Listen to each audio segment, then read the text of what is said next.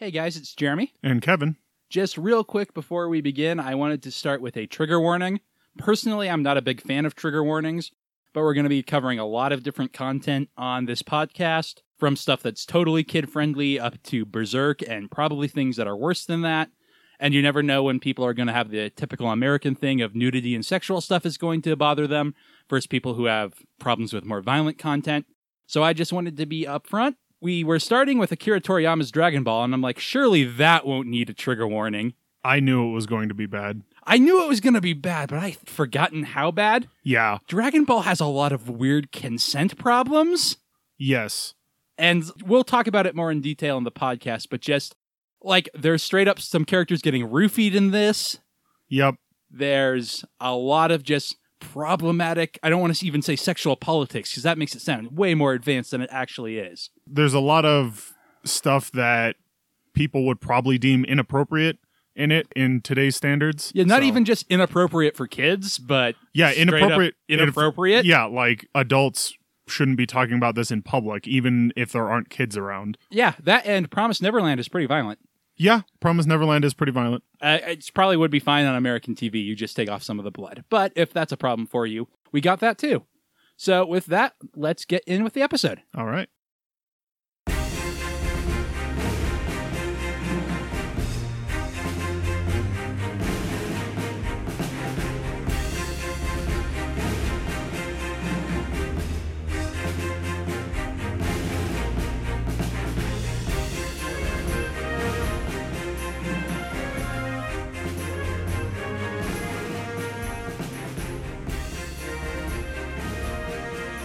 Hello and welcome to Jumpstart Weekly. I'm your host, Jeremy. And I'm your host, Kevin.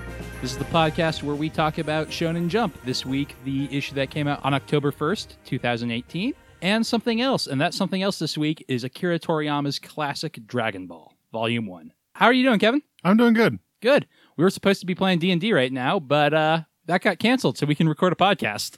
Well, that's kind of nice, because... Otherwise, this would have been really tight recording. Yes, it would have. I could have gotten done with Shonen Jump a little faster, but uh, that's a discussion for another time.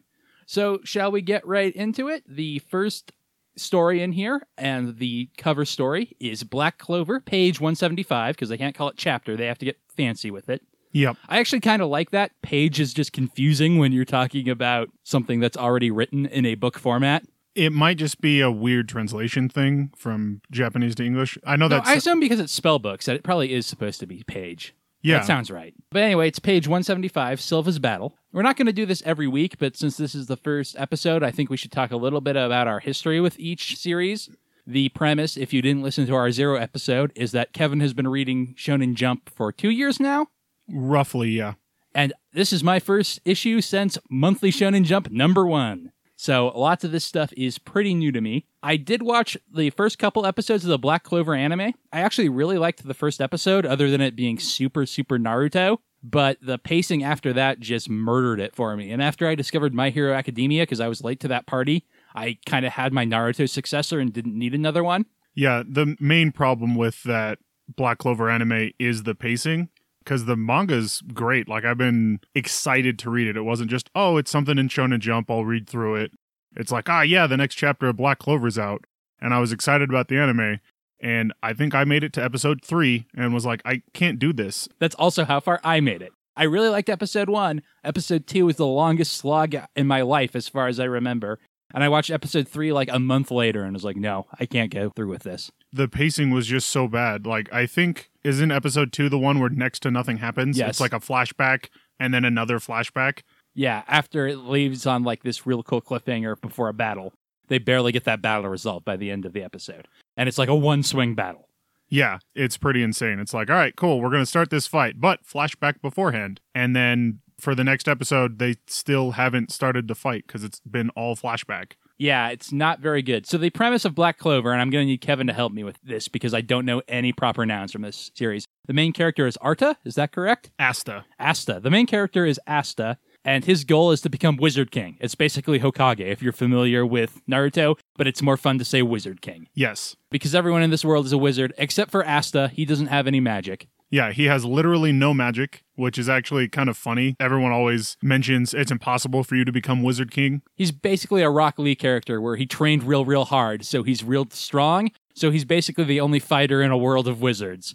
And he has an anti-magic sword, and that's kind of all I know. Yeah, for the basic premise, that's about it. He does have a Sasuke rival. He looks exactly like Sasuke, too, but I can't remember his name. I think it's Yuno. That sounds right. He has wind magic. You real good at it? Yes.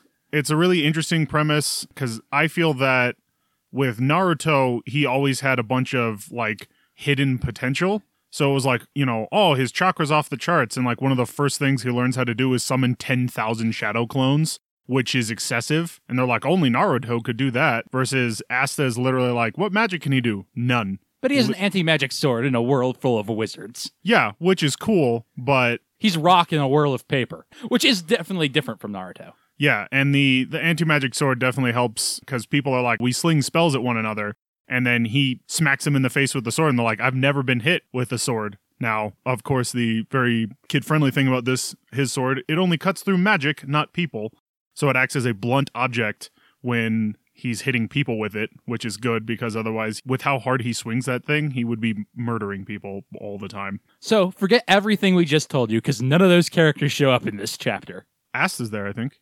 I don't remember seeing him, and I know what he looks like. He might not have been. I remember looking for him and like, ah, this is a chapter with all the side characters I was never introduced to.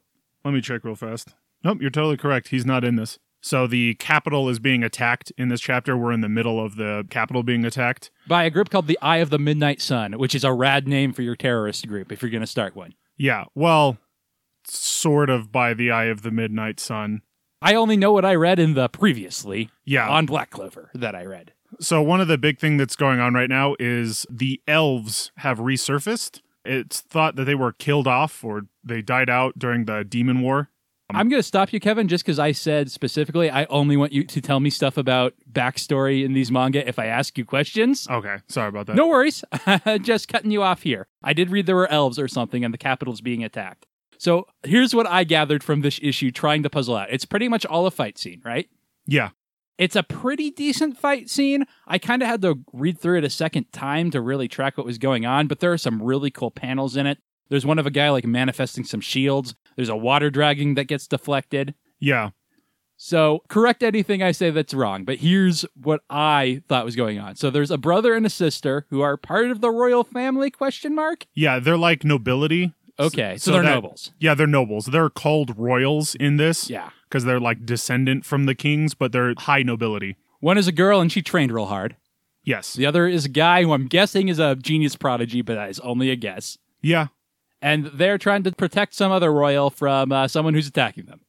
Yep. See, this is a really bad chapter, I think, to start off this issue of Shonen Jump, because if you're a new reader, like, there's nothing for you to grab onto. There is a previously on Black Clover, and it shows you a bunch of the characters, but none of those characters appear in this issue except for Captain Yami, who is only there very briefly. Yeah, it is a bad chapter because it's a lot of the side characters. It's not just the middle of a story arc. It's like the middle of a character progression in that story arc. So there's a lot of stuff that isn't explained, obviously, because they kind of expect you to have caught up. Yeah, and coming from Western comics, this is a thing I actually really like about manga, is its ability to just tell ongoing stories and start in the middle, whereas American comics are much more concerned with catching you up. Stan Lee had a saying that you had to write every comic book like it was somebody's first, because it probably was.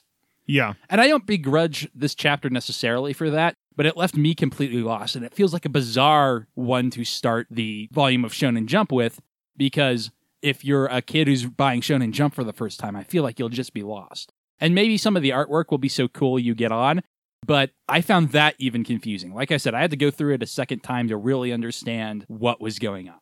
Yeah, there's a bunch of stuff that this is kind of near a climax of an arc. So there's a lot of stuff that's just been explained beforehand. There's bad guys, there's good guys, there's magic and fighting, but it's honestly kind of hard to tell if you don't know who the bad guys are. Yeah, it's real hard to tell who are the good guys, who are the bad guys, just because of the artist's style and the fact that two of the characters are siblings. They all look kind of alike. Once I figured out, oh, they're supposed to be brother and sister, which is kind of said at the end, that was kind of the key for me going back through it the second time and yeah. more getting what was going on. But I don't understand any of the emotional importance of this fight, so it's just kind of a fight. And I've seen a lot better anime fights. Yeah. Also, there is another brother from the same family that the two of them are going to rescue. Is he the one who's like on the ground in the yeah. middle there? Okay. Yeah, like they, they show up, the guy shields him. That's another one of his younger brothers. All right. Anything else to say about Black Clover? If you don't want me giving spoilers away, I like Black Clover because of a lot of the characters are pretty interesting. The dichotomy of the royals versus non-royals. I mean, it's been done to death, but it's very interesting to have this in, uh, you know, oh, peasants aren't good at magic, only royals are good at magic. And then they're constantly, like they even mention it, it's like, oh no, I'm being saved by a peasant and yeah. a failure or something like that. It's just pretty cool to show the, you're not always necessarily born into it. I'm hoping that I will start to like Black Clover as I read more and more of it and get more of a sense for the characters and such, because it's not going away. Yeah, no, it's definitely very popular. Some of the magic sequences are beautifully well done. The panel you talked about with him shielding the guy, that was a really cool panel, but I'm like, I don't know who any of these characters are, and if this is a bad guy, like, yeah. doing this, or a good guy, I don't know what I'm supposed to feel here. It's honestly confusing, even if you do know who everybody is. It's because of the elf thing that maybe will get explained later, but might not. All right, so that brings us on to the second story in this week's Shonen Jump, The Promised Neverland, Chapter one hundred five, Illusion. So Promised Neverland is a manga I had heard a little bit about. It's probably the one I was most excited to read that I didn't already read, just because I've been hearing really good things about it. People seem to think it's going to be the next one that really takes off. It's getting its anime adap- yeah. It's getting its anime adaptation very soon, from what I understand. I hadn't heard about the anime adaptation, but I'm not super hooked into anime news in general. Like, I had no idea that one of my favorite animes' second season had started, Thunderbolt Fantasy, which is the anime involving puppets, like literal puppets. Yeah, so I was pretty excited to read about it, even though I only kind of knew the basic premise, which isn't even relevant to the story as it's going on now, which is there are a bunch of kids in a weird orphanage. Basically, is what I knew. And yeah, that, they're super geniuses. Yes. And that the caretaker's kind of weird and very clearly something beyond that was going on, which is already sprung at this point in the manga. It turns out they were being farmed to be food for demons, I guess? Yeah, the demons eat brains, so that's why they've been trying to raise super intelligent kids, because apparently smarter kids taste better. Okay, so they're veal for demons. Yes. That's pretty cool. This is a little bit better of a jumping on point than Black Clover, although it's still pretty clearly in media res, or at least it feels that way. Yeah, probably the issue just before this would have been a much better jumping on point. See, but I can still feel that. It still feels like this story is just getting started, and like I've missed a little bit, but I yeah. was still pretty easy to understand what was going on. I also quite like the character designs for this, specifically the character Emma, who I think is the main character, or definitely one of them. Yeah, it's Emma and Ray are both kind of the main characters. They were the top children at the orphanage, so they've become the de facto leaders. So they have some sort of base. According to the kind of previously on, it was given to them by some friendly demon benefactors. Yeah, the previously on actually did a pretty good job of kind of giving a very short, like for a paragraph summary, that was actually a really good job of, oh, this is where we are in the story. Yeah, the only thing I was confused on are why are they trying to escape their base now, and how long have they been here? Like, it seemed like this might have been right after, like, a short time skip. Like, everything was cool for them for a little while, but I couldn't tell if that was actually the case or... Yeah, it was kind of a time skip. Like I said, literally, the then it happened in the issue just before this one. Would have been a much better time to pick back up on it, but short little time skip where they've been kind of surviving in this shelter. Yeah, this is probably my favorite art of any of the issues. Nah, actually not. There's one that I like a little bit more. But I find the art in this really, really good. It relies a lot on some visual contrast of like kids carrying machine guns and these very like happy looking anime kids juxtaposed against violent scenes, but it's done very well.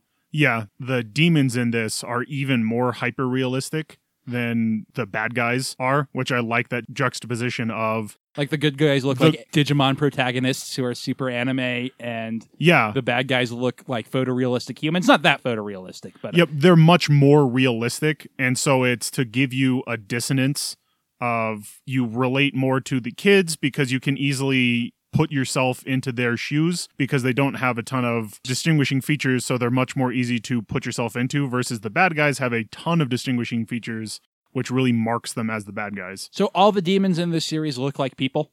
Um, no. Okay. Because like Andrew, which I love as a name for a villain, shows up and I'm like, is this a guy or a demon? I'm he, not sure. He is human. Okay. Gotcha. But he just works for the demons? Yeah, so he's part of the group that, just like on the previous line that said the world had been divided in between the human world and the demon world, he's part of like the human delegation that keeps that separation going. Okay, I gotcha. So he's a villain because he's trying to keep the order established, but he's not himself a demon. Yes. I gotcha. There's some real, like I said, at the top violence in this. There's this really cool panel of some people like falling down a ladder after they've been shot in the head. That looks very, very good. Yes. So basically the kids are just trying to get out of their base, but it's been surrounded. All the entrances have people on it, and it leaves on the cliffhanger of Ray having to try to figure out how they're going to get by this. Yep. I actually really liked this. It was a decent jumping on point, but it also just felt like a good part of the story to be at. Andrew, the villain, does a lot of that generic bad guy, ah ha ha, this situation is hopeless and you must lose, which I've definitely seen before, yeah. But it's always a good part of the story to be in, because typically, especially when we get to Dragon Ball, my favorite bits of all of Dragon Ball are those despair moments where it seems like the heroes have no way out. So it's cool when you're on those moments, even if this one is a little uh, overspoken, maybe. Yeah. Any other thoughts on Promised Neverland, Kevin? Just like you said, this is definitely another one of my favorites out of the Shonen Jump series. It's got a more of a mystery bent than a lot of the other Jump titles, which I really do enjoy. All right, so next is One Piece, the one I know, the one I'm caught up on. Chapter nine hundred nineteen, Jesus Christ, One Piece is long. The Ruins of Odin Castle. Yep. It's One Piece. I almost have trouble talking about it. This storyline that One Piece is in right now is pretty cool to me. We're at the very beginning of it still. It's like ten chapters in, but it's still establishing this new country that they're on to have this adventure, which is the Wano Kingdom, which is essentially One Piece isolationist Japan. Almost down to a T. Also, all the bad guys are half man, half beast people because they have the devil fruit that was manufactured by Don Quixote from a few arcs ago. Yep. So it's all been very cool. And this issue, we find out the whole cast is finally going to get reunited for the first time in years, it looks like. Actually, has it been years? I mean, the whole Big Mom arc, they were separated. They were kind of together in the Zoe arc, but Sanji was gone. It's been months, but I don't know that it's been years like, that they've been apart. Because they got... Big Mom lasted over a year, didn't it?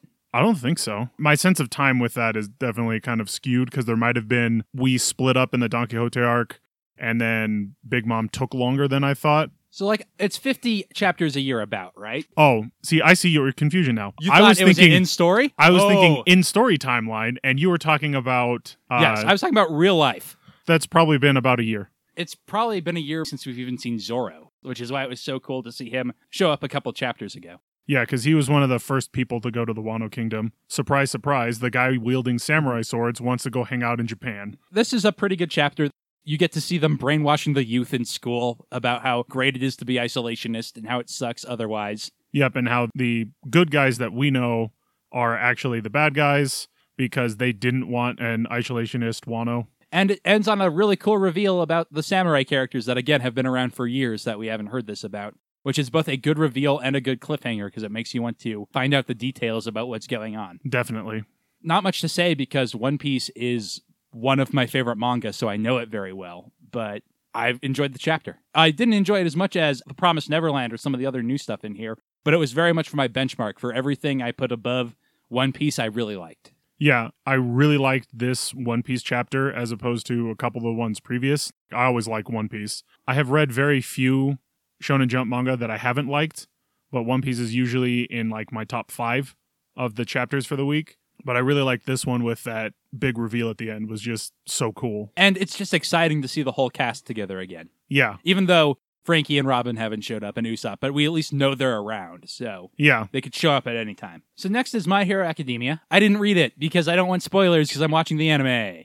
Yep. And we are almost two arcs ahead of the anime at this point. And the anime just had its season finale on Saturday. Yes. So I've got to wait. So what I'm going to say is... for now, the plan is I'm not going to read My Hero Academia. Kevin, if you have anything very broadly you want to say about it, go ahead. Good chapter, bad chapter? Good chapter. They're doing a contest right now. That's really cool, and that's all I'll say. If you want us to read My Hero Academia and talk about it, leave a comment on our website, last podcast dot com. Because especially with the anime not coming out every week, there might be a My Hero Academia-sized hole in my heart that I could feel by reading the manga. But for the time being, unless we have people saying they want us to read it, we are going to be skipping it. Yeah. Or I am. Kevin's still going to be reading it because he was already. Yep. Like I said in the Zeroth episode, My Hero Academia is the reason I got into Shonen Jump Weekly, because the first season ended and I was like, I need more My Hero Academia. So I jumped on that bandwagon and haven't got off since. All right, so after that is Doctor Stone, which is another one I've heard about. Instead of chapters, it has a Z equals seventy-six, which again, I find kind of cute, but is difficult to deal with when I have to say it out loud. The final battle. I've heard a little bit about Doctor Stone, enough to know the premise, which is basically that there was an apocalypse where a bunch of people turned to stone, and so it's a post-apocalyptic world, and the main character is a scientist who's trying to use his knowledge to and better people and better that's not a word but I'm going with it, whereas the main rival is a like might makes right absolutist who just wants to gather strong people and dominate the weak. Again, I don't know how much to say without trying to spoil yeah. it, so, so we'll refrain. Stop there. Yep. Okay. I've heard very good things about Doctor Stone, and I did like it, but the art is a little tricky in this one, even more so than Black Clover. I found it very difficult to tell what was going on. I feel like the storytelling in the art is kind of weak. That said, individual panels all have a lot of energy to them. Yeah. And I wonder how much of it is me just opening here, because there's a bit where there's like a woman thrown into the main character, and I'm like, am I supposed to know who this is? Or yes. So it just lost some of the power, and it was a little confusing to read, but a lot of the individual panels taken on their own look very good. Yeah, this manga does the thing where they will go more realistic in a lot of their stuff and then cut to the almost chibi, cartoony thing for a lot of other things. So it's just kind of a stylistic choice, which I enjoy because I... it, it brings that lighthearted element of like, this is a joke or this is supposed to not be taken totally seriously. And there wasn't much of that in this chat, but... No, it does happen in some of the other ones. This one also seems like it's at almost the end of an arc. Or at least starting like a big fight. So, I mean, the title is The Final Battle, so... Yeah, it's at the end of an arc. I also really did like the first panel, which is just some people holding up a pot and said, we found the miracle fluid! And there's no, it's like, it's nitric acid, so they can make gunpowder. This yep. seems like a manga my other podcasting partner, Tyler, would really, really enjoy. Was yeah. what I was thinking the entire time I was reading it. There's a ton of science in this. They really focus on, at least for Shonen Jump, they put in the author's notes, and I don't know, this probably happened in the Japanese one as well, but they explain a lot of the science better, which is just really interesting because they're almost educational, except you probably don't want your kids learning how to make gunpowder and other various things. I am excited to read more of it, but this particular chapter left me kind of cold. Yeah, it's almost like after the climax. They found the miracle fluid, and the battle had been to get the miracle fluid, so that's kind of a very poor spot to pick up. But then it starts with then the like main bad guy shows up, and it's like, now I'm going to ruin your day. Yeah. It's similar to what I was talking about with Promised Neverland, where it's like this despair spot, but it just didn't leave me with the same emotions that that Promised Neverland chapter did. Yeah. So next we have We Never Learn, question eighty-one. A genius secretly responds with X to their conjectures. Gotta love those Japanese titles. Yeah, this is definitely a light novel title, or at least what I think of. A lot of the more recent light novels just start going insane with their titles. This is the only story in this week's volume of Shonen Jump that I had never heard of, and I kind of loved it. I really like We Never Learn. Uh, it's definitely very cutesy and romantic, but it's got a really cool premise. My first note is, this premise is bonkers. So I only know the premise from the previously on page, so let me see if I get it right. To get a scholarship, Yu-Gi-Oh has to make a bunch of super students pass in subjects they aren't good at. Yeah. So there's like a super athlete who wants to be a math major. Am I right on that? No, she wants to learn English. Oh, okay. Wants to learn English. There's a super anime smart math student who wants to be a humanities major. Yep. And there's a third character who did not show up in this chapter, so I don't remember her deal.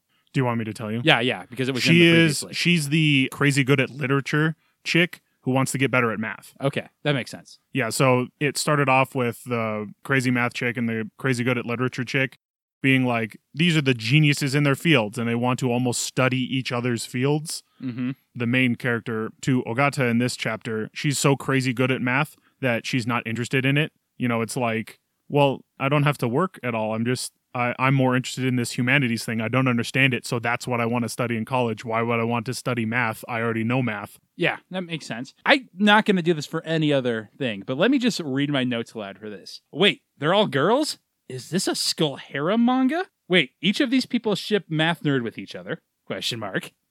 This is all, this is all in a question mark, by the way. Yeah. Uh, this is the most anime ever math teacher, which we'll talk about, I'm sure. Yes.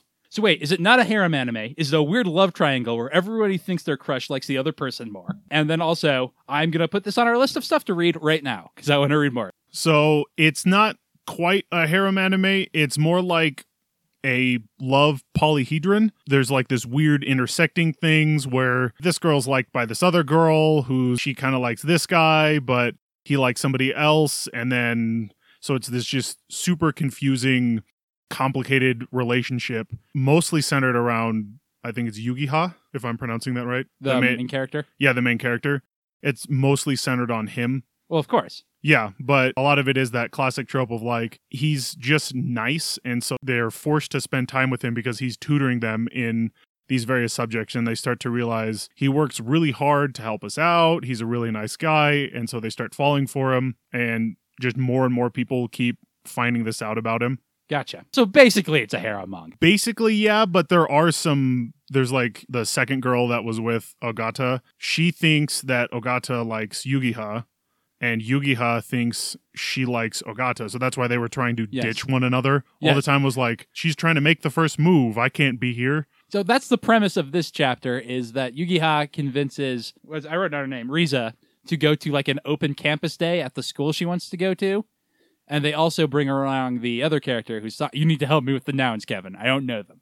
Well, so Ogata's the, the super smart math chick. So he okay. convinces her to go to the open. I think Riza's, I'm pretty sure that's the the other girl. Okay. That ends up like, she also is like, hey, Ogata, there's this uh, open, you know, open university day or open campus day at the university. We should go together. And they both realize they asked that at almost the exact same time. Ogata's like, why don't the three of us go together? And it leads to this very awkward situation where Yugiha and Riza are trying to leave Ogata with the other person alone. And they basically keep trying to spy on the other two from the bushes and always end up in the bushes together. Like, wait, why are you here? Yeah. That was definitely one of my favorite moments of, oh, I was having stomach pains. And so they're spying mm-hmm. in the bushes, waiting for the other person to show up. And Ogata's sitting on the bench like, oh, I can't believe they're both sick. Uh-huh. And they both pop up behind her. It was like, what do you mean she's sick? It was great. So there's a lecture by the most anime math teacher ever who's talking about the inspiration of math and how it's really about your heart. Yeah. Which is pretty good. So then Ogata gets depressed that her friends are being weird and gets invited to a barbecue where she gets drunk on the alcohol fumes in the air. Apparently. And they have to carry her back. And the ending of the chapter is kind of weak, but I really enjoyed it. It was a very pleasant surprise. Yeah, that was the exact same way I felt about when reading it, because it was one of those ones, it hasn't been going on very long, so it showed up while I was still reading Shonen Jump. I was like, oh, well, I'll give this a try, and found that I actually did really like it. Is this one weekly, or is this more sporadic? This is weekly. Pretty much everything in this is their weekly titles. They're more sporadic ones. They have Seraph at the end is like once a month. Blue Exorcist is like once a month, right? Yeah. What about Yu-Gi-Oh! Arc five? Was that just on skip week this week? I think that's also once a month. Gotcha. One Punch Man is whenever they, like, it's not... It's whenever they have some One Punch, some One Punch Man, some One Punch Man to yeah. put in there. Because I really like that manga, I follow the One Punch Man Reddit, so I get the chapters as soon as they come out over in Japan, and then they get, like, re-serialized into Weekly Shonen Jump, because Shonen Jump will be five chapters behind the actual releases for One Punch Man. So I'm guessing it's serialized under a different brand, and then it's so popular Shonen Jump also gets to pick it up just later. Yeah, that makes sense. So next we have I'm From Japan, a series I only know because Kevin was telling me a little bit about it a week ago. Yeah, well, this is one of the Jumpstart titles. So Jumpstart is Weekly Shonen Jump's thing of, we're testing these manga to see if you'd think that getting them weekly serialized would be good or not. So they give you, it's generally three chapters of a manga. There were two in this issue, and both of them were on chapter three and said that was the end of their... Yeah, the Jumpstart things, they tend to start both of them, like, we have two Jumpstarts, and they both start at the same time, so they both end at the same time, gotcha. Usually. So the ones for this rotation of Jumpstart have not been my favorite. They've probably been my least favorite of the Jumpstart titles. Yeah, I have very, very few notes on this particular one, but one of them is, I hope this does not get picked up to go on. I really don't like it. The premise is basically there's this guy who's really nationalistically proud of Japan. Yep. And he keeps meeting people who are super proud of their own home cities and helping them. No, he meets them when they've been bullied by the same dude. The bad guy Matsuo yeah. has been the same bad guy for all three chapters. And he's been picking on them because he's a big city guy and they're country yokels. And so they're super depressed about where they live. And that's when Japan finds them and is like, what are you talking about? Where you live is great. And the main character's name is Japan, if we didn't say that. Yes. Which uh, is also weird. It's super weird. He also, this only shows up in chapter one, he has a scar in the shape of Japan on his chest. That's actually kind of great. The first chapter kind of had me, this could be kind of interesting. I did not pick it up from there. Yeah, so this one, the villain who's, what's his name? I think it's Matsuo. Has defeated this guy at a bike race, a motorcycle race specifically. Yes. I would have taken more notes and written these guys' names down, but I just did not care about this story at all. I don't either. But anyway, this guy's from a place that has a lot of manufacturing plants, so they make motorcycles and plastic models and stuff. Yeah, it's where like Honda and... um I'm blanking on some of the other name, but it's like it's where a bunch of the Japanese manufacturers, like their plants are, is from this area. So the bully destroys his motorcycle as his prize for winning. Yep. So Japan makes the guy a new motorcycle that runs on his good feelings towards his hometown.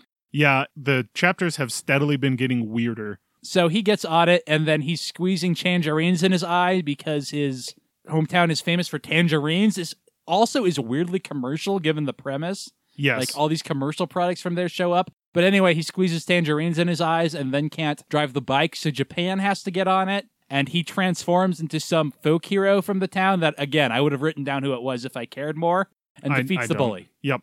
Also, when Japan gets on the bike, so he, when he makes the bike, it looks stupid. It's the weirdest thing you've ever seen. When Japan gets on the bike, it turns into like a crotch rocket. Like super detailed, and he just blazes past them because he's so in love with all of Japan. I'm just imagining the American equivalent of this and how cringy it would be. Yeah, that's why I don't think this will go over well. Well, I wonder how the reaction is in Japan, though, because like America, they really like things about themselves. Yeah, but there's a difference between, like, we like things about ourselves, and, okay, seriously, you can stop being only about yourself. So I did not care for this one at all. Yeah, and unfortunately, I didn't either. I haven't seen any of the jump starts come back. I don't know that they come back into Weekly Shonen Jump. Is it more of an audition for the artist thing? I think that's what it might be. Like, hey, you might get serialized through a different company by, oh, we're going to put some preview chapters in Shonen Jump. Because there's definitely some that if I had more time, I would probably be reading their serializations because there's been some really cool ones out of this Jumpstart program. All right, so next up we have something that's not from the Jumpstart program, Food Wars, which is something I'm pretty familiar with. I keep meaning to just watch the anime because I've wanted to for a while. I really like the premise. It's basically a shonen battle anime, but instead of fighting, it's about culinary works and preparing food. Yeah, it's a battle anime with cooking instead of martial arts. Which is a pretty cool premise, and uh, judging by this one issue, is rad as hell. It's amazing. I keep talking about how there's one chapter in this that I think has better art than everything, and it's this.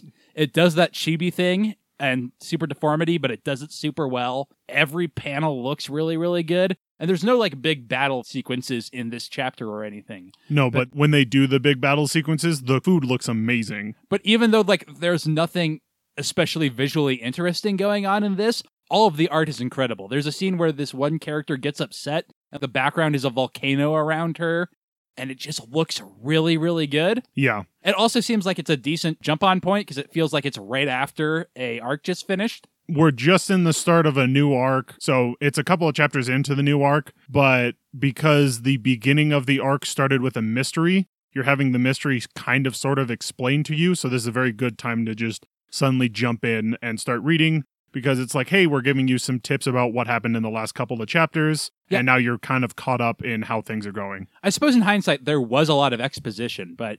Yeah, because and, I'm jumping on, that was very helpful. And that's because it had been a mystery up until then, so him doing all this exposition is kind of like, all right, just to make sure that you were paying attention, here's all the things that were happening.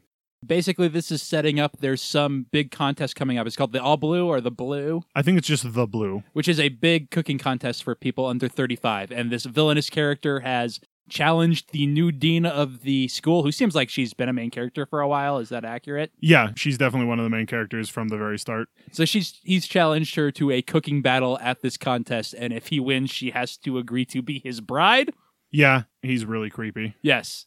But again, it's like, I want to see this guy lose and get beat up, so yep. It works. For me, at least, he is a little creepy. It's not as creepy as uh, anything in Dragon Ball, though. So no. He wins points for that. And also, he talks about how he's part of some underworld gang of cooks, and I didn't really get everything that was going on. Again, they're explaining stuff from before, but... Even then, this is the most explanation they've given about the... They're like the chefs noir or something yeah. like that, and they're underground cutthroat chefs. Yes, that's what I wanted to get to. And this is the first time they're going to be invited to this contest, because otherwise, like, it's not a very good indicator of who's a good cook. But it led to my favorite line in the entirety of this, which is, it will be a free-for-all between the culinary world and the underworld. Yeah, well, it's also very clear that uh, the dude manipulated the contest to allow these underworld chefs into it somehow. They haven't shown how yet, but it's very obvious to me that it's like, there's no way that the guy would be like, oh yeah, we should let the criminal chefs compete in this competition. That makes total sense. I don't know what a criminal chef is. Does he just make food for the Joker? I mean, I want to know. Yes. Like, they mention that. They're like, you know, when like mafia dons meet and all that kind of stuff, they're the chefs that they hire uh, because you can't hire some regular chef to cater a meeting of the dons. This is great. This premise is great. It also ends on a pretty good cliffhanger of a guy, you don't see his face, showing up to look for his kid. I assume it's the main character's dad because he's mentioned a couple times. In yes, the... he's also, he's in the that stance that he's in is constantly, he's got the briefcase or the bag over his shoulder, and just the look of the bottom half of his head is clearly the main character's dad. So that, and it's him showing up to the beach where his kid is going like, now where's that kid of mine?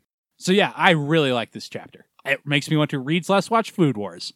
Yeah, Food Wars is great. They should have opened with this one. Really, they should have opened with almost anything besides Black Clover, but... It's because they rotate yeah, through the opening. I understand. Black Clover is the cover page for this one. Well, yeah, but I mean, they rotate through, like, and it's not always like, hey, this is the best time for it. It's yeah. almost like they just got a rotation of, all right, so this, yeah, this week, Black Clover is going to be the cover page. Next week, I think, is Doctor Stone. Yeah. I would like it if they editorialized it a bit more, but I understand. You've got to promote everything a little bit. Yep. So that brings us to the other Jumpstart title, which is Teenage Renaissance David. Again, something I only know because Kevin told me about it last week. Yeah. It is a very weird premise, and Kevin is just shaking his head at it. It's... I do not like this one at all. You want to go for the premise, then? You want to tell the people what this sure. one's about? So the premise for Teenage Renaissance David is that, imagine this kid David is a high school student. It seems like he's pretty young in his high school career. He's not a senior, but maybe not quite a freshman. But he is the statue David, like Michelangelo's David, oh. drawn to look like Michelangelo's David.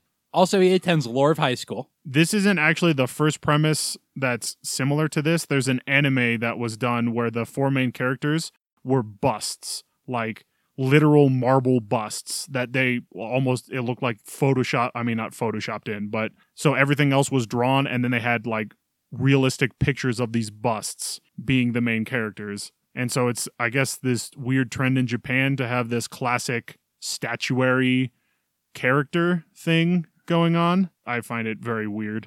So he has a crush on a character named Venus, which is obviously a reference to Venus de Milo. But yes. She doesn't really look like that at all. She just looks like a generic anime babe. Yeah. She's the most popular girl in school, of course.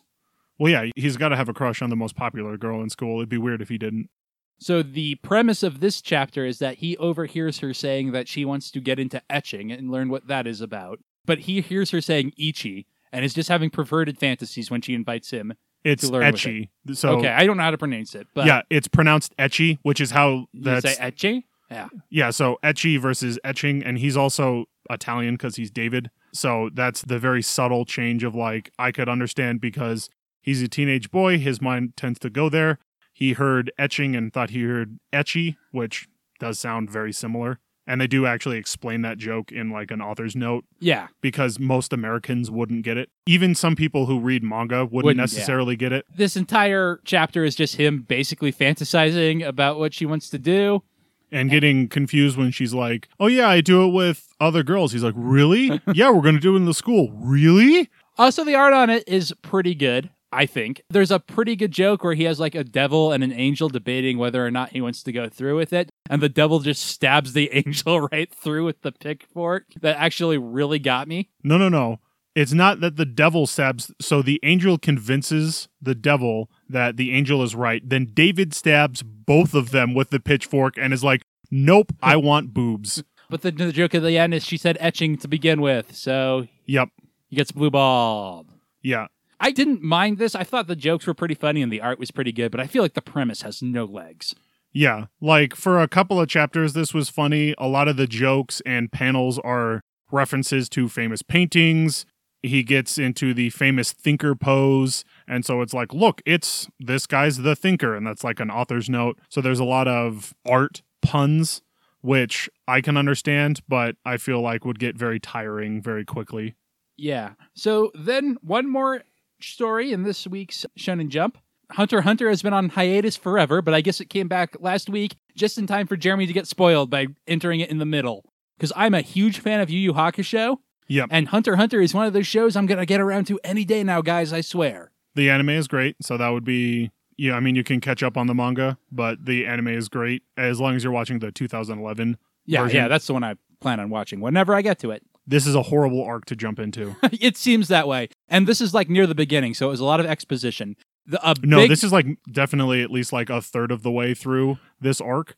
It's been this like mystery, super thriller nightmare. It's actually very cool with the people have these special nen abilities. So it's like this espionage warfare of you're trying to figure out your opponent's abilities while covering up your own abilities and using them most effectively. So it's this really cool intrigue game going on, and it would suck to jump into the middle of the intrigue game when you know absolutely nothing. That said, this wasn't the worst chapter to jump into, I think. No. It explains this one character's ability in detail, which reminded me a lot of Yu Yu Hakusho, specifically the Sensui arc, where there are lots of characters with weird abilities, and it takes a minute to break them down. Yep. And I really actually enjoyed that, even though I didn't really know what was going on. That said, I do wish that Hunter x Hunter wasn't coming back for another couple months so I could prepare for this. Yeah. Hunter x Hunter has been in a weird thing of... So he went on hiatus a couple of years ago after the arc just before this. And then part of the way through this arc, he went on hiatus again. He's been having a lot of health issues, apparently. But now he's back. So it's always kind of this, I'm glad he's back. But this arc for me, because uh, Gon Freaks, the main character of Hunter x Hunter, isn't here yet. And I don't know if he's going to be here in this arc. It's kind of weird. And this isn't the first time that they've focused on the character that they're focusing on now is Kurapika. He's a blonde dude. He's in this chapter. Um, yeah, I know what you mean. Okay, yeah. They're focusing on him for the time, and I do like his chapters, but it's just, it's very off-putting that we're not focused on Gon, and we're in this weird, it's not quite a side arc, but it's a bit of a side arc, and we've been having stuttering attempts to go through it because of the hiatuses. All right, so that does it for this week's issue of Shonen Jump. ten stories for ninety-nine cents. It's a ton to read. It's almost two hundred pages. Even though it's a bit uneven, I, for the most part, really liked the experience. So I'm excited to do it again next week, where I have just a little bit more context. Yeah. All right, before we move on, though, we want to rank the stories. In Japan, part of Shonen Jump is that they give you a poll to fill out to rank your stories from best to worst. There's also a American version, though it only has you rank the top four. We're going to go ahead and do all of ours. Do we want to go from worst to best or best to worst, Kevin? Let's go from worst to best so we can end with a good note. Okay. And did you put My Hero Academia on your list? I did. Okay, that's fine. I did not because I didn't read it. Okay, that makes sense. All right, so at the bottom, I have I'm From Japan, because that's a story that just did absolutely nothing for me. Yep, and for me, it was Teenage Renaissance David. Even though there were some of the art puns were funny, Teenage Renaissance David's just been bugging me. This being the last one is like, nope, I just, I'm not a big fan. At number eight for me was Black Clover, for all the reasons I talked about. I went through it again right before we started recording, and it bumped my opinion up about it a little bit, but it was just kind of a mess of a chapter, I think. Yep, and then number nine for me, since I'll have all ten, was uh, I'm From Japan, because this was definitely the weakest jumpstart that I have read. Pair, which is kind of sad that for me both of them didn't hit home. I'm From Japan just didn't really grab me. Yeah, number seven for me was Teenage Renaissance David, because while I'm not really excited to read any more of that, and I don't have to because this was the last chapter in Shonen Jump, at least the jokes that were in it worked pretty well for me. And I do like the art style to a degree, even though it's really weird to have this photorealistic statue of David running around. Yeah, next on my list. So this is the part where I have the most trouble because I liked pretty much everything else almost equally. So even though I have these ranked the way they are, know that in my mind, they're all very close. So I actually have We Never Learn as my number seven.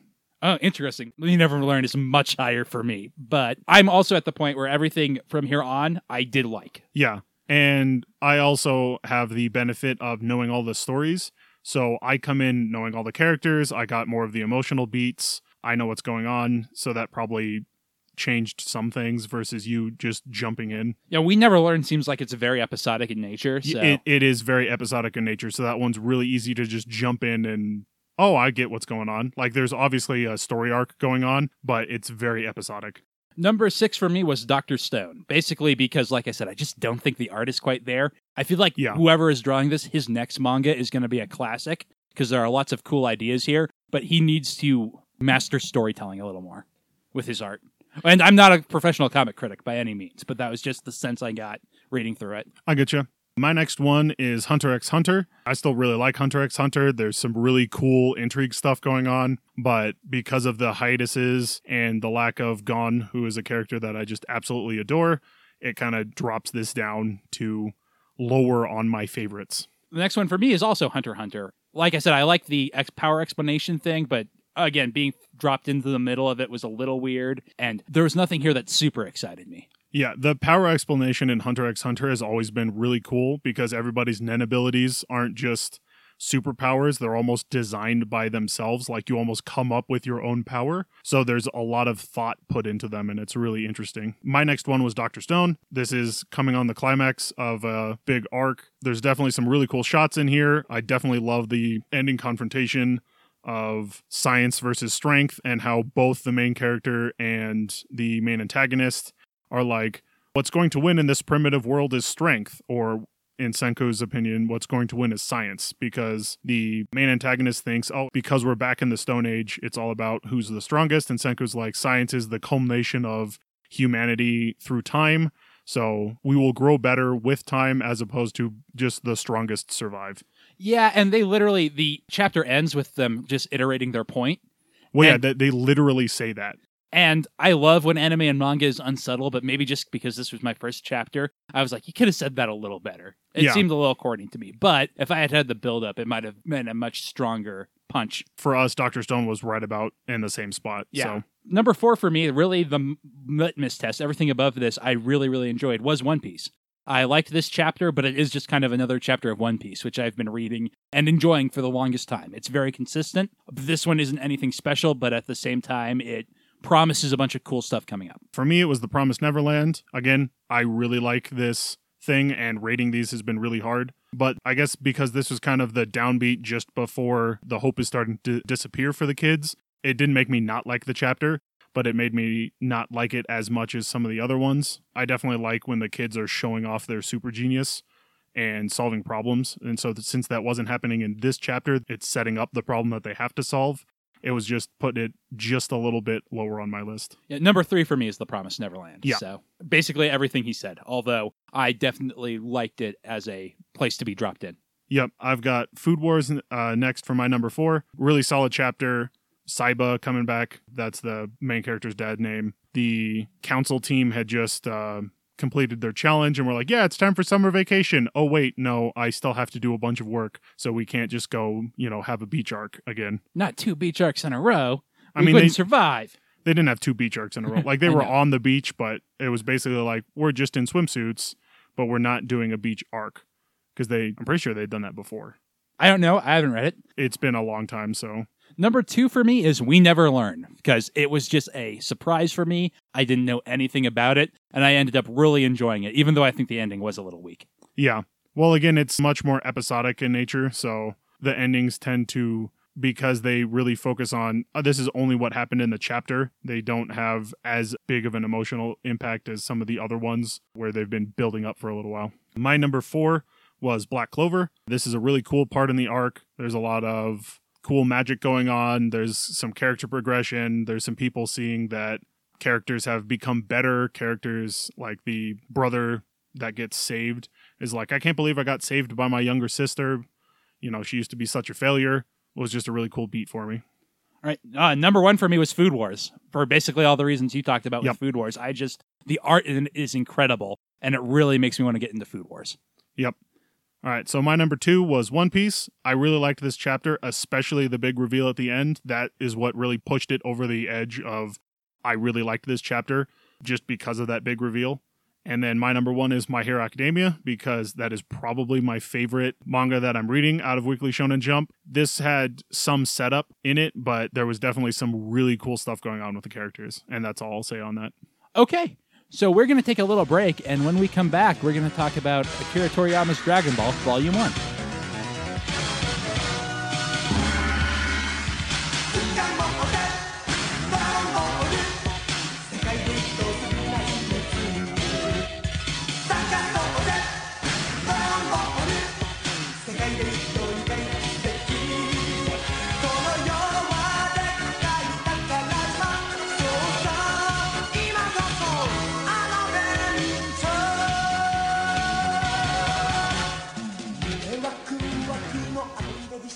And we're back to talk about Dragon Ball Volume one. Let's just start with our history with Dragon Ball, because everyone has a history with Dragon Ball, right? I mean, yep. Not everyone. There are young kids now. But Dragon Ball, to me, is the reason we have a manga and anime industry in America. That might be an exaggeration. There was obviously Pokemon and Sailor Moon and Power Rangers before Dragon Ball that could have made all of that happen. But yeah, to me, when I think about anime, it's really something like Dragon Ball I'm thinking about. And when I say the term shonen, what I really mean is stuff that feels like Dragon Ball to me. I feel it's more like Dragon Ball Z or what? Well, yes. Dragon Ball and Dragon Ball Z are the same thing. Dragon Ball Z is just an arbitrary point where they split the anime in half.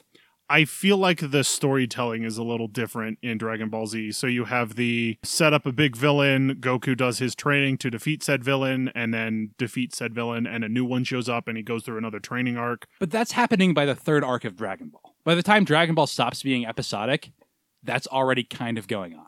Like, I by guess. the time the Red Ribbon Army shows up, that's what the formula is. Yeah, but just for this first volume, that's not the formula we're in versus no. when, when they split it into Dragon Ball Z, that was immediately the formula. Like, yeah. literally, it's Raditz shows up and is like, Vegeta's coming. Yeah, well, it's definitely had already been established and was already working. Yeah. But I feel like most long-going manga takes a while to find out what it is. Yeah. And I feel like it's just like when you drop into Dragon Ball Z, it's already figured out. And Dragon Ball Z picks a perfect jumping on point. Yes. Like, I cannot think of a better one. Naruto Shippuden, the second half, is not nearly as good as a jumping on point as Dragon Ball Z is. Or like right after the One Piece time skip, not nearly as good of a jumping on part as Dragon Ball Z is. Yeah, I feel that because they renamed it Dragon Ball Z, other people have been copying that. So they picked a good jumping on point in order to rebrand the series versus like Naruto Shippuden, or if you're jumping on after the One Piece time skip, we're literally after time skips where they were like, oh, we can rebrand it just like Dragon Ball Z did, versus Dragon Ball Z actually decided this is a good point where you don't necessarily need to know everything about the original Dragon Ball, and you, we can just start you right here and just jump right into the story. Okay, so next, did you like this volume of Dragon Ball? Yeah, I actually did like this volume of Dragon Ball, even though it gets very weird. I didn't. If I didn't know what was coming up in the next volume, and by that I mean Monster Carrot, not Vegeta and Raditz and all the great stuff that we're going to get, but even what's on the immediate horizon, I would be dreading having to read Volume two of Dragon Ball, to be entirely honest. There is some good stuff in here. Akira Toriyama knows how to draw a fight scene, and there are a couple of panels in particular we're going to highlight. Yeah. But for the most part, even though I went through and counted how many jokes I thought were good and how many were bad, more were good than bad, but I still feel like I was cringing a lot more than I was laughing. For me, it's the Journey to the West thing that he's going on, so that's what would draw me into reading on to Volume two. It's like, oh, he's going for a Journey for the West thing. I kind of want to see where he takes this, even knowing where it ends up. So are you more familiar with Journey than the West to me? Because I feel like I'm primarily familiar with it as the source material for Dragon Ball. And for some other popular culture stuff. Obviously, Wukong and League of Legends, the New Adventures of Monkey show on Netflix. I know that it's a very formative fantasy work that gets adapted a lot of places. But yeah, I've seen a lot of adaptations. I have never read A Journey to the West, but I know the story enough and am interested in it. And because I've seen so many different adaptations, I've found that I like the structure of the story. So I understand why they keep making these adaptations of Journey to the West. It's a really big, very easy thing to do. You know, oh, we're going to do not the exact same tale, but it's another iteration of Journey to the West. It's just a really cool, basic story. It's also very episodic by its nature, yes. So it's easy to make a big episodic adaptation of it. I just feel like I'm not excited to see an adaptation of it specifically because I don't know the source material enough to be excited to see what he twists. Yeah, and like I said, I haven't ever read Journey to the West. It's just because I've seen a couple of different adaptations of Journey to the West. At this point, I'm kind of like, I'm going to see what's different about this version. So my opinion was kind of the more popular one when Dragon Ball was contemporary back in the eighties. It's Akira Toriyama's sophomore work after he did the gag comic Doctor Slump for years and years. And it kind of only got as long as it did because of the success of Doctor Slump. It was pretty unpopular until the World Martial Arts Tournament stuff started getting thrown in, and it became more and more about fighting. And I could also see that because my opinion is coming from nowadays. So even taking out of the fact that Dragon Ball evolved as it did, a lot of those adaptations that I had seen of Journey to the West hadn't happened yet. So unless I was really big into Journey to the West, which I feel like the target audience for Dragon Ball would not have been, that that's not a piece of literature kids would be reading, or at least kids would appreciate, I feel like. I can understand why Dragon Ball didn't test as well in the beginning. So the main character of Dragon Ball is obviously Goku, who's got the same name as Wukong in Japan. Yes. It's just the same name. He meets a girl named Bulma, who is a joke on the word bloomers. Which is very relevant, honestly. Yeah, unfortunately, kind of. She is looking for the seven Dragon Balls, and Goku has one because it was the last possession of his deceased grandfather. Goku's kind of a Tarzan figure. He was raised in the woods and is super strong. One of the early panels we see is him just shattering a log, and it looks really, really good. Yeah, well, I mean, the, literally the first panel is him rolling on the log, holding a saw twice as long as he is, uh, waving to some monkeys. That was honestly one of the jokes that I like. It's like the opening speech ball of love in a world separated by ancient forests, or I don't remember the exact wording, but it's it, like... It is long ago in a deep forest far away from civilization. You know, the sort of place a story like this has to begin. Yeah. And, which is nice and tongue-in-cheek. Yes. And sets a good tone for Dragon Ball right from the start, because it kind of is more of a gag manga than anything else. Yeah. Continuing on from what Doctor Slump was. It just has a real adventure feel to it. Yep. So one of the first things Bulma does is she straight pulls out a gun and shoots Goku with it, and yeah. He is fine. Yeah, which is something that I was like, I forgot she was that violent. I kind of appreciate that about Bulma, to be honest. She's got a real, like, go-getter attitude and, like you said, an extreme level of violence. I'm more surprised by Goku just shrugs that off. Like, yeah. Well, even she's surprised. She hits him in between the eyes. This is after she gets her car flipped, right? Yeah. So she has been in a car accident, crawls out of the car, pulls out a gun, and shoots a kid in between the eyes, which is an incredible shot, let's be honest. And then is even more surprised when he seems to be just a little annoyed, like you threw a small rock at him. Like his namesake, Goku is super strong from the start. Basically, nothing that he meets throughout this first chapter really challenges him. What I should say is this first volume. Yeah. Like, he, literally nothing makes him even break a sweat.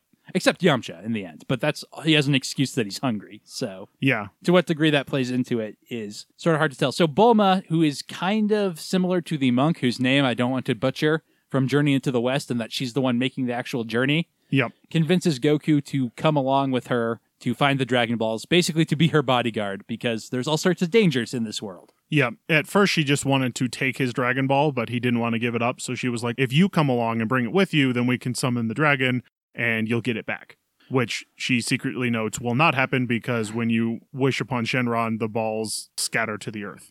So a thing about Bulma's character that's well established in Dragon Ball that isn't actually a thing yet here is the fact that she's a genius. We do get she, she invented the Dragon Ball locator, but other than that, there's no sign of her being smart or technical. Yeah, she seems more like a spoiled rich girl yes. than who's, a super genius. Who's prone to violence and self-aggrandizing, I guess? Yeah. That's not exactly the phrase I wanted.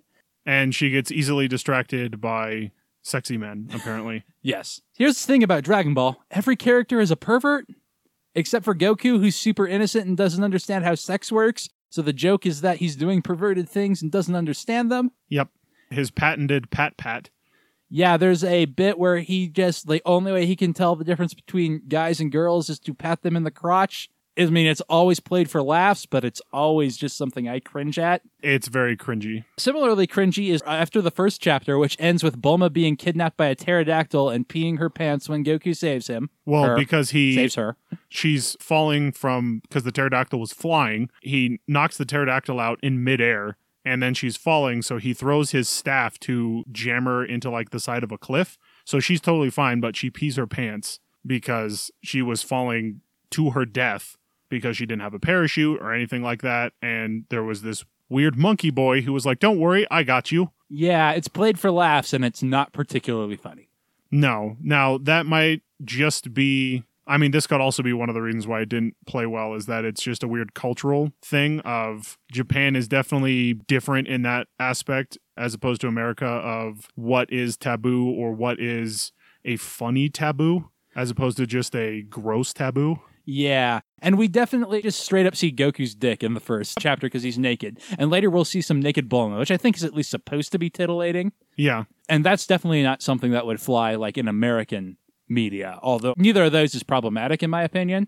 Also, to be weird, Goku, who is drawn like a five-year-old kid, is actually fourteen. And, and Bulma is sixteen. So yeah, they kind of... It feels like Toriyama is trying to subvert. Clearly, there should be some romance between these characters, and there isn't. But it does make a lot of the situations even weirder. Yes, especially because while Goku might be fourteen, he has the maturity level of a five-year-old. Yeah. And so the second, third, and fourth chapter all sort of revolve around Goku taking Bulma's panties off while she's sleeping because he thinks her penis might have been chopped off.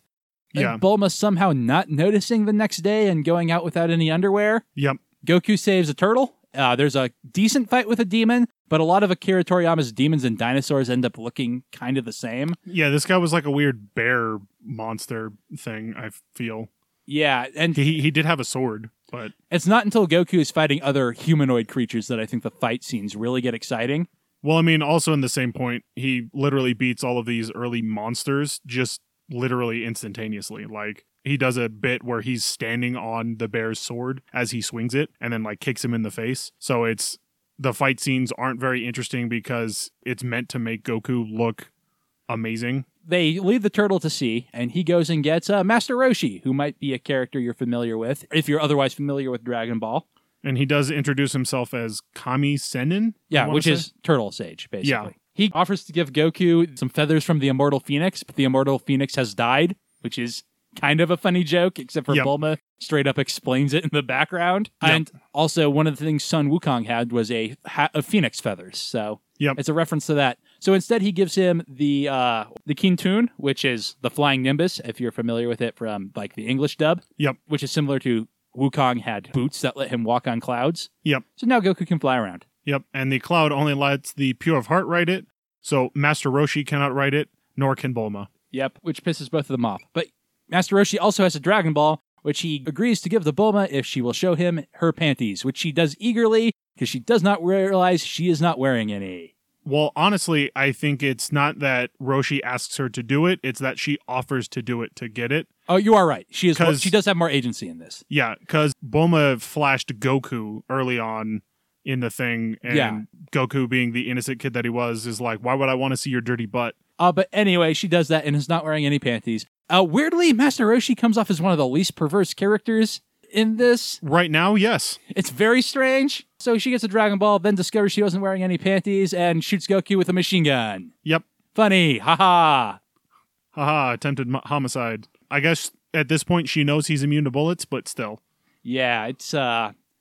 I mean, it's a cool panel for her with a machine gun, but it's a real problematic joke to build three chapters of your story around. Yeah. So after that exciting mini-story arc, we move on to Oolong, who is a character, again, you might recognize from Dragon Ball Z, although weirdly, he is one of the characters that gets phased out the most quickly, especially since he's based off one of the main characters of Journey to the West. Yeah. Who is this perverse pig-looking dude. And hey, Oolong is a perverse, literal pig. Yep. But he has the power to transform for five minutes at a time and is terrorizing a village with it. Yeah, he can transform for five minutes and then has to rest for a full minute. So Goku and Bulma agree to get rid of him in exchange for the Dragon Ball of an old lady in the village. Yep. At first, they assume he's just some big giant demon, and Bulma's like, ah, Goku already beat a big giant demon, so he can beat another one. Yeah. And Goku's like, yeah, that sounds cool. Yeah. Goku's like, yeah, sure, I'll fight somebody. I don't care. Goku pretends to be this little girl who Oolong wants to kidnap. Bulma forces Goku to yes. pretend to be the little girl because he doesn't want to do it. He's like, why can't I just show up and kick him in the face? I think that's literally what he says. Like, why can't I just show up and punch him or something like that? But Oolong has already kidnapped some other girls and they need to get back to his hideout to rescue them. Yeah, but Goku doesn't understand that. So he's like, why can't I just beat the bad guy? But Bulma screws up the plan because Oolong turns into a super suave dude and she's into him. And then that gives him time to realize Goku is a dude. Yep. Because Goku went off to take a piss. Yeah, because Goku had to pee. So he went to take a piss against a tree in the middle of the square right next to Oolong. Again, very funny. Yes. Cannot stress enough how funny it is. So Goku beats up Oolong because Oolong is a wimp. Yeah. Oolong actually, the first thing he does is uh, runs away and then transforms into his pig form and convinces Goku that uh, the demon ran away. It's very Looney Tunes. Yes. And then comes back as a giant mecha robot. Which is a very cool design. Yes. But he's like, how strong are you? And Goku's like, pretty strong. So he turns that into a bat and tries to get away. But Goku chases him on the Nimbus. Yep. And then he turns into a rocket. And Goku still is able to keep up. So anyway, he makes Oolong take him back to his lair, where all the girls were taking advantage of him because he has no spine. Yep. Which actually is kind of a funny ending to the whole thing. Yeah, it was. He was like, why do you think I wanted to kidnap a shy girl? I can't stand these women. So, for some reason, Bulma and Goku make Oolong come along with them on their journey after this. Bulma wants to bring him along for his transforming ability. She's like, that will probably be useful. It's like, yeah, you seem like you have a giant player character stamped on top of your head. You should join us. No, I think it's more that she recognizes that he's a total pushover. And that could be. She did see that firsthand. Yeah, so she's like, I can totally order this guy around and you have a useful ability. I'll bring you along. That does actually make a lot of sense. Yeah, that was the feeling I got of. Because Goku was kind of like, why did we bring him again? And Bulma's like, oh, because his transformation ability will be useful. But it's really, well, I know I can push him around, so I'll just have another servant. So uh, Oolong tries to jump overboard while they are crossing a river in a boat. And Bulma stops him by using her panties as bait and fishing him out. Yep. So again, funny joke, but at least that's not a consent problem because Bulma's doing it of her own will. Yeah. But it does kind of give you an idea of what the character is, which isn't great. Like, none of the characters are great, right? Yeah. Goku's this almost blank slate who just beats stuff up. Yep. Bulma's kind of got a ambition to her, which is nice, but otherwise is just this kind of violent, somewhat perverse girl who's obsessed with herself. Yeah, and is definitely very manipulative, so... Yeah. Well, that's kind of the one thing I like about her. Yeah, but I mean, I'm just saying that's her that's her thing. Uh, and she realizes that she is sexy, so she uses that to her advantage. So there's actually, there's never too much consent problems with the weird, like, there was the fact that she didn't realize that she wasn't wearing panties, which is weird, but it was like, you were still flashing the dude, you were just flashing him your underwear. It just, none of it lands, and so it all ends up coming up as awkward and weird. Yes. So then Oolong, after trying to escape, Bulma gives him a weird candy that is tainted so that if she whistles, he'll get diarrhea. So she can control him with this. Yeah, it's another hint at her being a super genius. She's like, yeah, I have candy that gives you diarrhea on command, which is crazy. Yes. Well, I mean, so are the, the Hoi Poi capsules, which are the, they're from the Dragon Ball universe, which don't really get mentioned. They're much more important in Dragon Ball than they are in Dragon Ball Z. Yeah, because Dragon Ball Z is all about fighting, and having yes. a house on command is uh, not that important, but it is a big fantasy element of Dragon Ball, I suppose, so we should mention them. They're basically just little capsules that have a car or a house or whatever in them. So it's what gives Bulma a lot of her power, so to speak, within yeah. the story to manipulate things. Yeah, so she's got a thing the size of like... It's like a toolbox, like but like a ratchet set. Yeah, so she's got a box the size of like a ratchet set that has... I don't know, like twenty of these capsules that have, she's got a car, a motorbike, a boat, a house, and they all fit in little pills, essentially. And apparently can go right back into them because, like, they use them and then put them away and then use them again. But it's a good time to bring them up because somehow Bulma drops them all in the river. So when they cross it, they don't have any anymore. Yep. And she starts, like the spoiled rich kid that she is, starts freaking out that she's like, I need a bed. I need a shower. And Goku's like, I've been living in the woods forever. I don't care. But they're spotted by Yamcha and Puar. And Yamcha's kind of the first recurring villain in Dragon Ball in a yeah. weird way.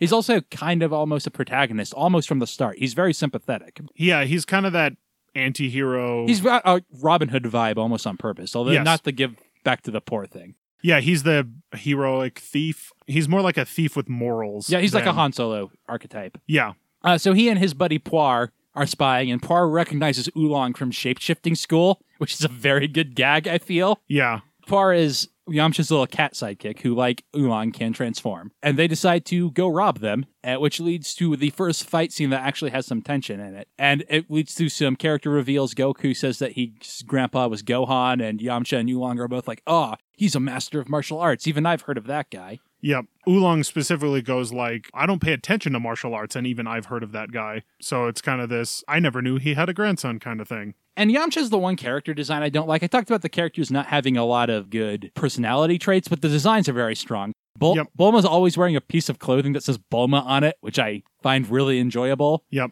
And Goku's got that nice spiky hair that gives him a very distinct silhouette. We've also never mentioned Goku has a monkey tail. Yes. Like a literal monkey tail. And at first, Bulma thinks it's fake. Then she thinks, wow, I can't believe he glued a fake tail to his butt. He then proceeds to wash his back using his tail, holding a brush. And she's like, wait, the tail was real? And so he's like, yeah, that must be something uh, boys have that girls don't. Oh, wait, no, Grandpa didn't have a tail. So it's very confusing who Goku is because he's a kid with a tail. Yamcha, also speaking to his noble thief thing, has a very great line where he says, well, it's not my place to judge others, only steal their valuables. Yamcha is able to defeat Goku with his Fist of the Wolf Fang, which is kind of the first special move we see in Dragon Ball. Goku has a rock, paper, scissors attack where he punches a dude, pokes them in the eyes, and then palms them. He uses that specifically against Yamcha. He does later, but he's already used it on a demon before well, he, this. Yeah, he did rock, paper, scissors, but just I think just said rock or whatever. Essentially did the Jankenbo rock and then punched him in the face. With Yamcha, he actually does the rock, paper, scissors where he does all three moves to Yamcha. But that's not till later, because yeah. in this fight, Goku is hungry and losing, and Yamcha is able to beat him. There's the one bad bit of art is like Yamcha punches him so hard he goes through a tree, and it just looks like it's a pillar, like they've suddenly been teleported to a temple, and it's crashing around Goku. I thought because they were in the desert, it was like a sandstone spire or something maybe, like that. But like Bulma's sleeping under a tree and she wakes up from it. So I guess. I mean, maybe it was a tree, but it was more that Goku was totally fine after getting tossed through this rock pillar. He was just hungry, so he didn't want to fight anymore. But it is a moment where he loses, quote unquote. But Bulma saves him by waking up and she's like, oh man, that guy's so hot. And he has to run away because he can't talk to girls. Yep. And Buddy, same. Yeah. So that makes him just infinitely more relatable than any of the demons we've had so far. And he's like, ah, oh, I've got to get them now. So he chases after them when Oolong reveals that he's had a house car the whole time that yep. they've been camping in the woods, which Bulma is super annoyed about. So Yamcha tracks them to the house car and is listening into the conversation that Goku and Oolong are having about the Dragon Balls and realizes, oh, if I get all the Dragon Balls from them, I can make a wish and finally not be afraid to talk to girls. And that is also a bit that makes him, like, I think, very relatable because Par's like, or you could wish for, like, to be king or for all the money you could ever need. He's like, I can just steal money if I need money. But being afraid of girls is ridiculous. Well, yeah. And, well, he's like, I could steal all the money I want and I don't give a crap about the world, but I want to get over this personal failing of mine of not being able to talk to girls. Yeah, it just makes Yamcha like the most complex character in the it does. story so far, which is I, weird. I really like the Dragon Ball wishes. Like Bulma just wants a boyfriend. She yeah. was like, my first wish was for unlimited strawberries. But then I uh-huh. thought, no, I just want a really hot boyfriend. Yamcha wants to be able to talk to girls. There are all these people that are like, what's this wish you want to make on the Dragon Balls? And it's like something very simple that like I could honestly sh- see Shenron being like, what? I- Are, are you serious? That That's your wish? Especially since, according to Bulma, the last guy wished to be king. So. Yeah. Yeah, it was like the last guy wished to be king. It was like, yeah, that seems like something that would be a much better use of that wish. So Yamcha listens to them and is like, oh, I'm going to try and break in and steal the Dragon Balls. So he comes up with a plan for Puar to transform into Goku to lure Bulma away so that Yamcha can go in and steal the Dragon Balls from Goku and Oolong. Only this was at the same time that Oolong had roofied Goku and Bulma so that he could do some stuff with Bulma. Yay. Including maybe taking off her towel. Yeah, this was definitely one of the, wow, that's like, dark. The joke, I think, is supposed to be that, like, even though he has this chance to do anything to her, he just wants to see her naked, but even then. Yeah, even just, then. Oh, it's not good. So anyway, Prar shapeshifted into Goku, walks in, and Oolong's like, oh crap, how did he get up so fast? And he turns into Bulma, only a very fat version of Bulma, haha. Poir's Goku is also very fat. It's also got super beady eyes, but no one ever comments on it. Like, Yamcha's like, huh, I thought she was way thinner than that. Yeah. When he sees Bulma walk out, no one comments on Poir's beady eyes. So I really wondered if that was like supposed to be taken as read or if that was for the benefit of the audience to be able to see, oh, this isn't the real Goku. They've never shown that Oolong's ability can transform him into specific people yeah. very well. So that might just be a weird shapeshifter thing. Or if, like you said, that was just that this is how we know that this isn't actually Goku, this is Puar Goku. Either way, what ends up happening is Yamcha sneaks onto the thing thinking that Bulma has been pulled away, sees Goku asleep, is like, man, that guy's cocky, walks up the stairs and is like, haha, they've hidden the Dragon Balls under these sheets. And he pulls off the sheets to see a naked sleeping Bulma, where he apparently has a mental breakdown, doesn't scream, I guess, because otherwise he would have woken her up, and is traumatized and leaves the house car with Puar consoling him and him mumbling, the mounds, the mounds. So then in the next chapter, Yamcha gets a rocket launcher and is like, okay, time to screw them up. Yeah, he doesn't just get a rocket launcher. He's like, Puar, get the Panzerfaust, the heavy machine gun, and something else. It's like, wow, you you scaled up the attack immensely. You started off, I have a sword, and now I've got a Panzerfaust. Okay. So he shoots their house car with their rocket launcher, amongst Bulma, like, having heart eyes and be like, if you see the hot guy, bring him to me. Yep. Which is a very good joke that actually does work out. Which leads to Goku having to fight Yamcha again, and this fight is definitely the best part of this entire volume of Dragon Ball. Yes. Uh, it's where Goku does his rock, scissors, paper attack to Yamcha. The rock, like, Yamcha meets it with his fist, which is a cool paper, but then the scissors, he eye pokes Yamcha, and the like drawn reaction on Yamcha is incredible. Yep. But then for the paper, he bounces him up into the top of the panel, which you can see has broken, and Yamcha bounces back down into the yeah. frame, and it's so good. Yeah, so the motion lines for Yamcha go up into the panel and back down, because they just, the panel shows him on the ground, and the, the literal border to the panel has broken. And it was just definitely one of the coolest visual things of this volume of Goku literally hit him so hard he broke the panel. So this makes Yamcha retreat, and he comes back with a car for them because he has decided that he's just going to follow them, let them get all the Dragon Balls, and then just steal them at the end. Listen, that's a really good plan. There's no point in stealing the Dragon Balls now when I can just let you do all the hard work and swoop in at the end and steal all the credit. And it shows Yamcha's kind of able to think through things. It also is a bit funny because it's a retreat move, but it is a good plan. Yeah. And so, yeah, that was uh, Dragon Ball. Oh, there's one more chapter, though. There is one more chapter. You're right. A weird thing reading manga compared to American comics is American comics, when they're collected, are all collected in single stories, but manga is just like, let's put eleven chapters together. Yeah, or six or ten or whatever. So, like, that would have been a better ending point because yep. this next one is the start of the next story, but we just get a little bit of that. At the same time, because it's literally the start, I kind of understand. It's like a lot of books that I read will tease the first chapter of the next book. Hey, here's a little bit of something else to make sure that you pick up that second book, the next volume. But this volume is kind of five different stories. The first chapter is pretty much its own self-contained story. Yep. Then there's the problematic panty story. Yep. Then there's Oolong, and then Yamcha, and now we're starting this next story. Yep.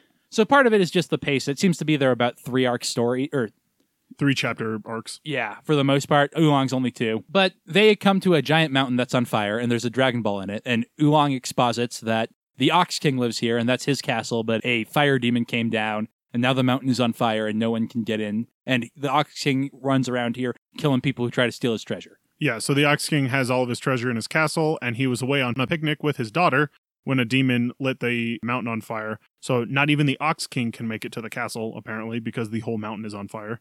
Yamcha thinks that they might have a way to get in, though, because the Ox King knew Gohan. Yep. But Goku doesn't know that, and he takes the Flying Nimbus and can't find a way in. Meanwhile, the Ox King finds Bulma, and Oolong's like, hey, you didn't come to steal my stuff, did you? They're like, yeah, no way. And Goku comes like, oh man, it's going to be real hard to steal all his stuff, guys. Yep. Meanwhile, we see Chi-Chi, the Ox King's daughter, decapitate a T-Rex. It's very violent. Decapitate a T-Rex with her head fin. A boomerang. Thing, and then shoot him with a laser, also from her headgear. So Yamcha sees this happen, and then she turns around and sees Yamcha and does the same move that she was doing to fire her head laser. So he honestly freaks out, because if I had seen somebody shoot a laser out of their head, I would probably not want to be on the receiving end of that. And he knocks her right out. Yep. Far's like, what about your fear of girls? And he's like, I am not into eleven-year-olds. Yep, he does not have a uh, lolly complex, and so... That's exactly what I wrote. So it's kind of a lame cliffhanger to end things on for the end of a volume, but it is at least, like, if you're reading it weekly, you might want to know, oh, how did they get rid of the Ox King? What's up with Yamcha? Well, and I feel like that's what most of the collected volumes are. They're usually, so it's like just a little bit of a teaser to get you to buy the next collected volume, because obviously if you're reading this series weekly, you would just be waiting for the next chapter, not waiting for the entire next volume. Yeah, but my point is that it's not like a contained story. It's just yeah, like, no. Here's the eleven chapters we had. Yep. Well, and I feel like that's just typically what they do. They kind of just collect them. Volumes are this long. So it's, all right, here's the eleven chapters, bam, next volume. Next eleven chapters, bam, next volume. It is. It's just weird for me because, like I said, I come from American comics. And it's, yeah. always, it's always either one story or half of one story with a big cliffhanger into the second act at the end of it. Yeah. So that's Dragon Ball, and like I said, I'm not super excited to read the second volume, except for I'm pretty sure Master Carrot shows up in it. I don't remember. I've read bits and pieces of Dragon Ball, but I don't know that I've, like, read the entire thing. But yeah, if we were ranking everything we've read, this would be pretty low. Yeah. Almost everything in Weekly Shonen Jump was more fun to read than this. Yes. Unfortunately. But it does lead to better things. So. Yeah, eventually Goku will punch Vegeta, and it'll be brilliant. Yeah. Well, I mean, this was also kind of the start of shonen manga in general. So I mean, this brand, what I consider shonen manga to be. Shonen Jump was already thirty years when Dragon Ball Yeah, debuted. But I feel like most people would agree with you that the current shonen, what what I think of shonen is the Dragon Ball Z or Dragon Ball method of shonen, not just its manga to the shonen audience or the shonen age group, I guess. So anything else you want to say about Dragon Ball Volume one? I mean, I, there's no reason to go back to it, is I guess what I'd say. If you've always been curious about early Dragon Ball, start a little bit later. Yeah, Volume one probably, unless you really want to get the whole story from the very beginning, Volume one isn't necessarily the best starting point. All right, so if you want to find more of our podcast, you can find the Zero episode and any future episodes at w w w dot last podcast dot com. That's also where you can find my other two podcasts, Last Time on Video Games, where I talk about a different video game from the nineties or early two thousands every week with my buddies Zach and Tyler. And sometimes me. Yeah, Kevin is on this week's episode. It's going to be on the Game Boy game Donkey Kong Land. Yep, that was a game. You can also find my other podcast, It's a Gundam, which is an episode-by-episode podcast about Gundam Seed, my favorite anime, with, again, Zach and Tyler, and uh, very occasionally Kevin. Yep, I think I'm on two episodes. Only one so far. We, All right, one episode. We don't have an email yet, so if you want to contact us, the best way is going to be to leave a comment on our website on the page for this episode. Tell me if you want us to read My Hero Academia, because I'm willing to do it if people want to. I just feel like it's going to be spoiling more people than it's going to be bringing in. Yeah. And also, maybe do we want to pick it up and maybe not necessarily start from chapter one, but start... like maybe this current season and go through that, or maybe we'll talk about it. We okay. can we'll talk about it in the future. I don't have any plans for that yet, but we can definitely talk about doing that. I might just catch up on my own and we can start talking about it. Yeah. But I don't have any plans yet. Our opening theme is Fighting Against One's Will by Midair Machine. Our closing theme is A Psychic Fistfight by Tom W. Emmert. Is there anything you want to plug, Kevin? Nope. I'm pretty good. So next week we're going to be reading something that was very inspired by Dragon Ball and Dragon Ball Z. Something that's still going on to this day, something we actually read a chapter of this week, which is Oda Ishiro's One Piece. Is that how you say his name? I'm pretty sure that's how you say his name. I've never heard his name spoken, so yeah. I'm not sure. I should start looking up like Google videos where these people's names are spoken before I say them. So apologies if I missaid that. Uh, we're a bunch of Americans where it's totally acceptable for us to butcher Japanese names. But I should still try not to. Hopefully, it's not as problematic as uh, Dragon Ball. Yeah.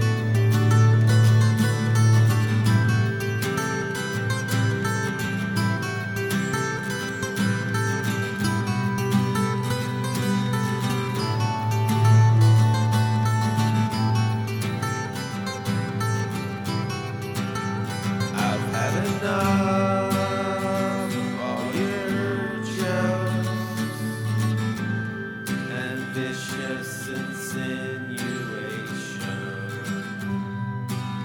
It's gotta stop.